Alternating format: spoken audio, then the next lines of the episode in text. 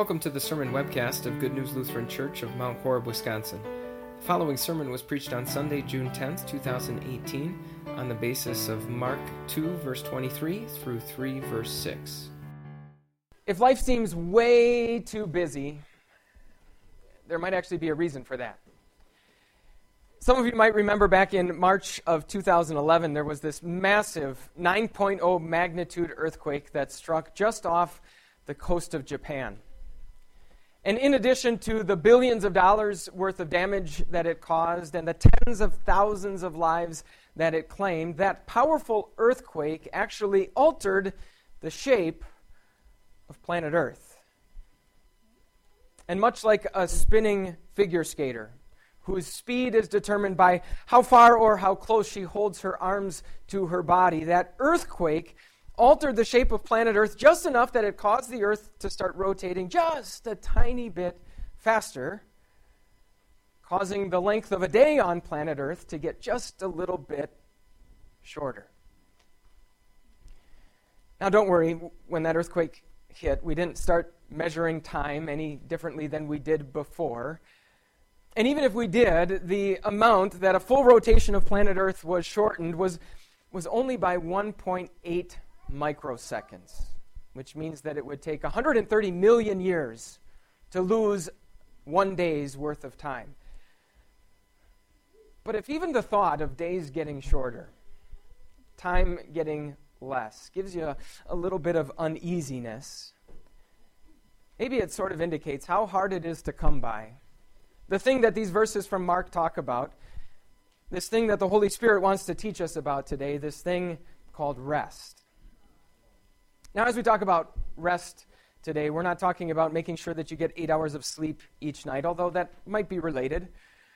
We're not talking about being able to spend time with your family without being glued to your smartphone the whole time. We're not talking about being able to take a vacation without constantly checking your inbox, though those things too might be related.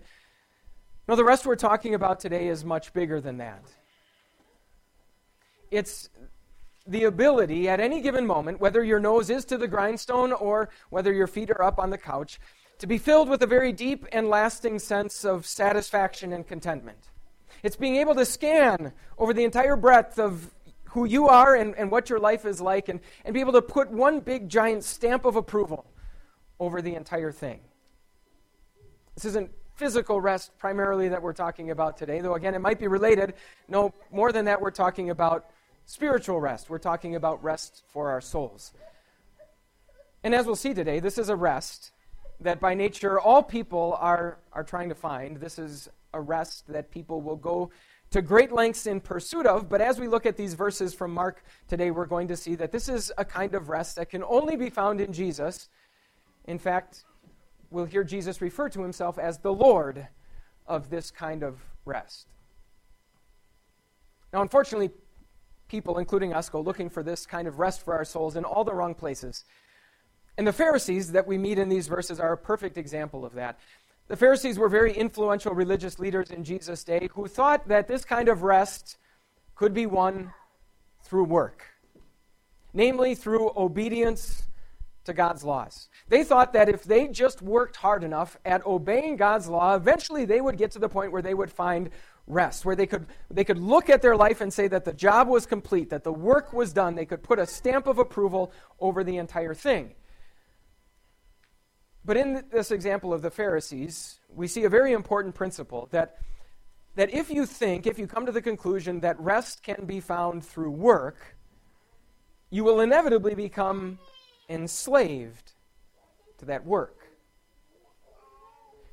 Like I said, we see that perfectly in the example of the Pharisees this morning. You see, Jesus had, or God had given his people this very important command that related to a Sabbath day, a day of rest. God said, you're allowed to work for six days, Sunday through Friday, but on the seventh day of the week, on Saturday, you are supposed to take a, a Sabbath day, a day of rest.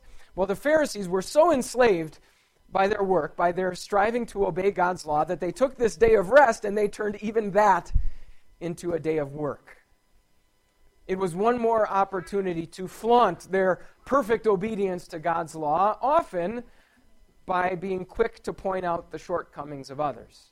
We see that twice in these verses. In the first instance, they criticize Jesus' disciples for walking through a grain field on the Sabbath, picking heads of grain for food. In the second instance, they criticize Jesus himself at even the thought that he would take this man who had a crippled hand and heal him on the Sabbath. So, hungry people getting basic sustenance and a crippled man having his hand healed. These are the things that drew the ire of the Pharisees. This is how consumed, how controlled, how enslaved they were by their work. They thought that was how they could find rest. Once you're convinced that rest comes through work, you will inevitably become enslaved to that work. Now, you might be tempted to think that none of what's going on in these verses sounds like anything remotely close to anything that's going on in your life, but believe it or not, the principle still holds true today. That if we look for our rest through work, we will inevitably become enslaved to that work. And here's how that goes. It seems at my house these days, there is always the soundtrack to one of the kids' favorite movies blaring at full volume at all times. And, and right now in our house, that's very often the soundtrack to the movie The Greatest Showman. In that movie, there is a song that is entitled Never Enough. And I wanted to show you some of the lyrics. All the shine of a thousand spotlights, all the stars we steal from the night sky will never be enough. Towers of gold are still too little. These hands could hold the world, but it'll never be enough. I don't know if this was the intent of the composer of that song, but it perfectly captures the life that we will inevitably have if we become convinced that rest can be found through work. No matter what we do, no matter how much we do, it will never be enough. Consider the fact that because of things like Google and smartphones, already in this point in your life, you may have produced, you may have done more than your parents, grandparents, and great-grandparents combined. Consider the fact that you enjoy a standard of living that, that we take for granted, luxuries that people living in other centuries would have never dreamed of. Consider the fact that because of the prevalence of blogs and best-selling books, you've maybe thought more about your parenting. You've maybe fretted more about your children and done more to ensure their well-being than your parents ever did for you.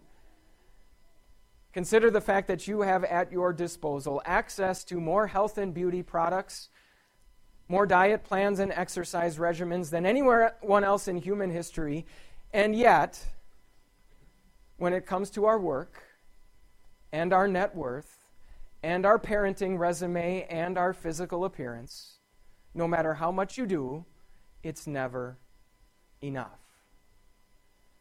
Once you become convinced that rest can be found through work, you will become enslaved to that work. In fact, that's kind of a good barometer for us to consider this morning, to ask ourselves, am I looking for rest in something I do? Think of that thing that you so easily get caught up in, that you spend a lot of time working on, that you feel very passionate about. Ask yourself honestly, do I control it or does it control me? Do I own it, or does it own me? That was one of the reasons why God gave that Sabbath law to his people in the first place. You heard about that in those verses from Deuteronomy that were read. It was given to God's people to, to liberate them from slavery to their work. And God is saying, look, you know what slavery is like. You've been there. You know what it's like not to be in control of where you go and what you do and how you spend your time. But I brought you out of that slavery. I brought you out of Egypt. So don't turn around and put on yourselves a self-imposed slavery, a slavery to your work. So take a day of rest. Now, as we heard in the second reading from Colossians chapter two, God doesn't have the same specific command for us. He hasn't told us Saturday's got to be the day. Saturday's the day of rest. But we would be foolish to think that it was any less important for us to repent of and reject our own self-imposed slavery to our work. Every single time you refuse to let your job creep into one more area of your life. Every time you take a Sunday afternoon to just sit around and do absolutely nothing. Every time you refuse to step on the bathroom scale when you walk by it, or every time you decide you're going to eat that food even though it has a few more calories than you want. Every time you decide not to sign up your kids for one more class, one more camp, one more league, one more tournament, even though all the other parents are. Every time you see your next door neighbor's shiny new toy and deliberately decide not to go out and buy the same thing, you are standing up and declaring to the world, I am liberated from those things. I am not a slave to that work. I am not looking for rest there.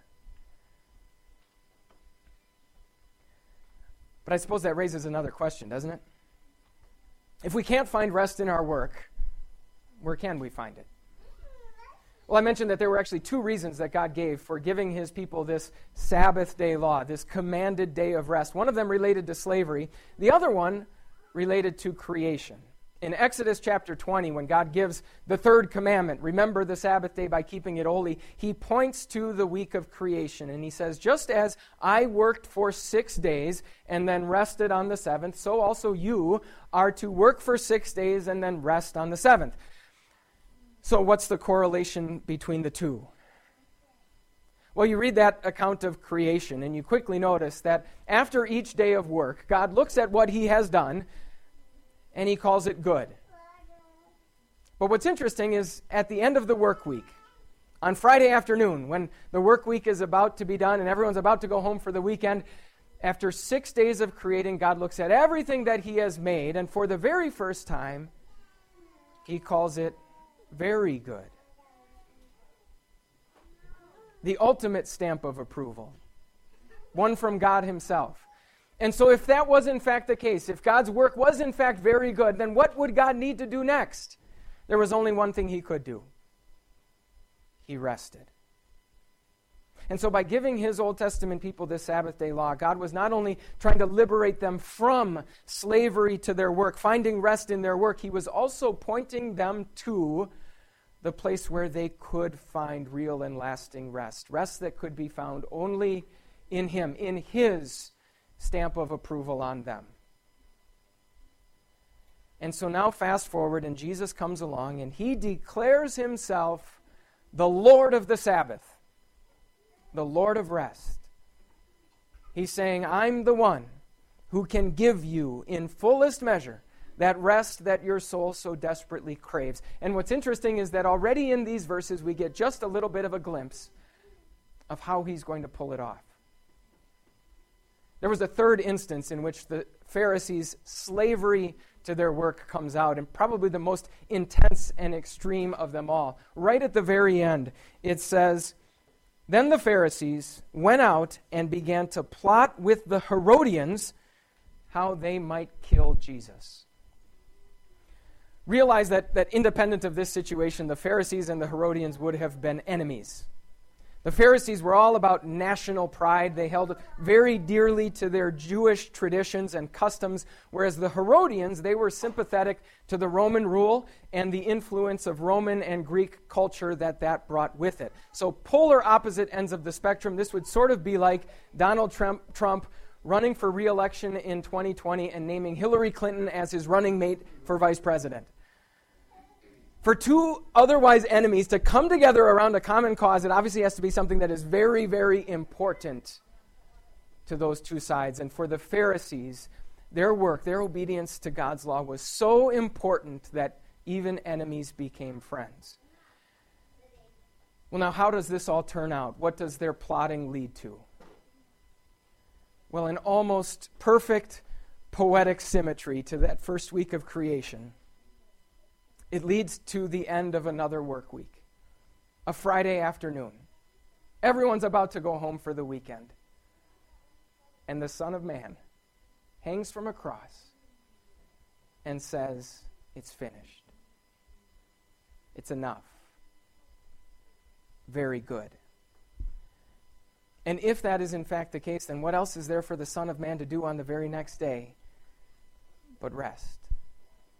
to take his own well-earned Sabbath until his Father in heaven would echo what the Son had said from the cross by raising him up from the dead on Easter Sunday morning. Talk about your ultimate stamp of approval, first delivered by God the Son on the cross and then echoed by God the Father on Easter Sunday morning. Now, what does that have to do with you and me? Well, in Jesus, that perfect and complete rest, that ultimate stamp of approval is God's free gift to us. I mentioned that song, Never Enough, from the movie The Greatest Showman. If you're familiar with the movie at all, you know that, that in the movie that song was performed by a character named Jenny Lind, who was a famous opera singer back in the nineteenth century. That character, that role is played by an actress named Rebecca Ferguson. But it's interesting that as you watch the movie and you see Rebecca Ferguson singing that song from a stage in, in what is truly a perfect and flawless voice, it's not her voice that you're hearing. As is the case in a lot of movies, there's a, another voice that's deemed to be a little bit better that is dubbed over the top. Kind of ironic that as she sings the words, never enough, her voice, which is probably better than any of ours in the room, is, is deemed to be not good enough. Another voice is needed. Another voice takes its place. Friends, that's exactly what you and I have in our Savior Jesus. The stamp of approval that he earned is God's free gift to us. The very good verdict that he declared from the cross and that the Father confirmed on Easter Sunday is now delivered and taught to us by God, the Holy Spirit. We can look at every square inch of our lives and simply revel in that very same stamp of approval. It's finished. It's enough. It's very good. I don't know about you, but I need all of that kind of rest that I can get. And this is the place where we can find it. I've mentioned work and parenting and physical appearance and, and wealth as areas where we sometimes look to work to find rest. I haven't mentioned religion yet. That was where the Pharisees were looking for their rest. They were turning religion into work. And without a doubt, Christians today can do the very same thing. We can turn our religion into work. We can turn our church attendance into one more thing that we need to do, one more item that we need to check off. We can use our church attendance as an opportunity to criticize and look down our noses at other people, other people who don't dress as nicely as we do, who don't sing as loudly as we do, who don't sit as still as we do, and who obviously, therefore, don't love Jesus as much as we do. We can turn religion into work, but rest assured, that's not the intent. This is the place where Jesus wants us to find rest, where we remember the day when the Holy Spirit took the name of Jesus at our baptismal font and placed it on us along with the divine stamp of approval that came with it. This is the place where God holds before us all of the promises that he has made in Scripture and holds before us the work of Jesus as their guarantee that they will all come true. This is the place where Jesus takes the very price that was enough to pay for our sins, and he wraps it all up in, with, and under bread and wine and, and feeds our souls with it.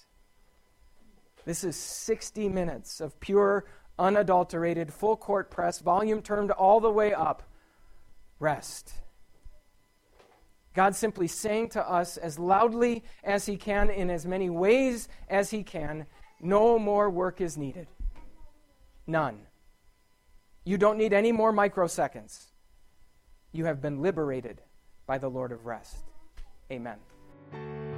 Thank you for listening. For more information about Good News Lutheran Church, visit w w w dot good news l c dot org.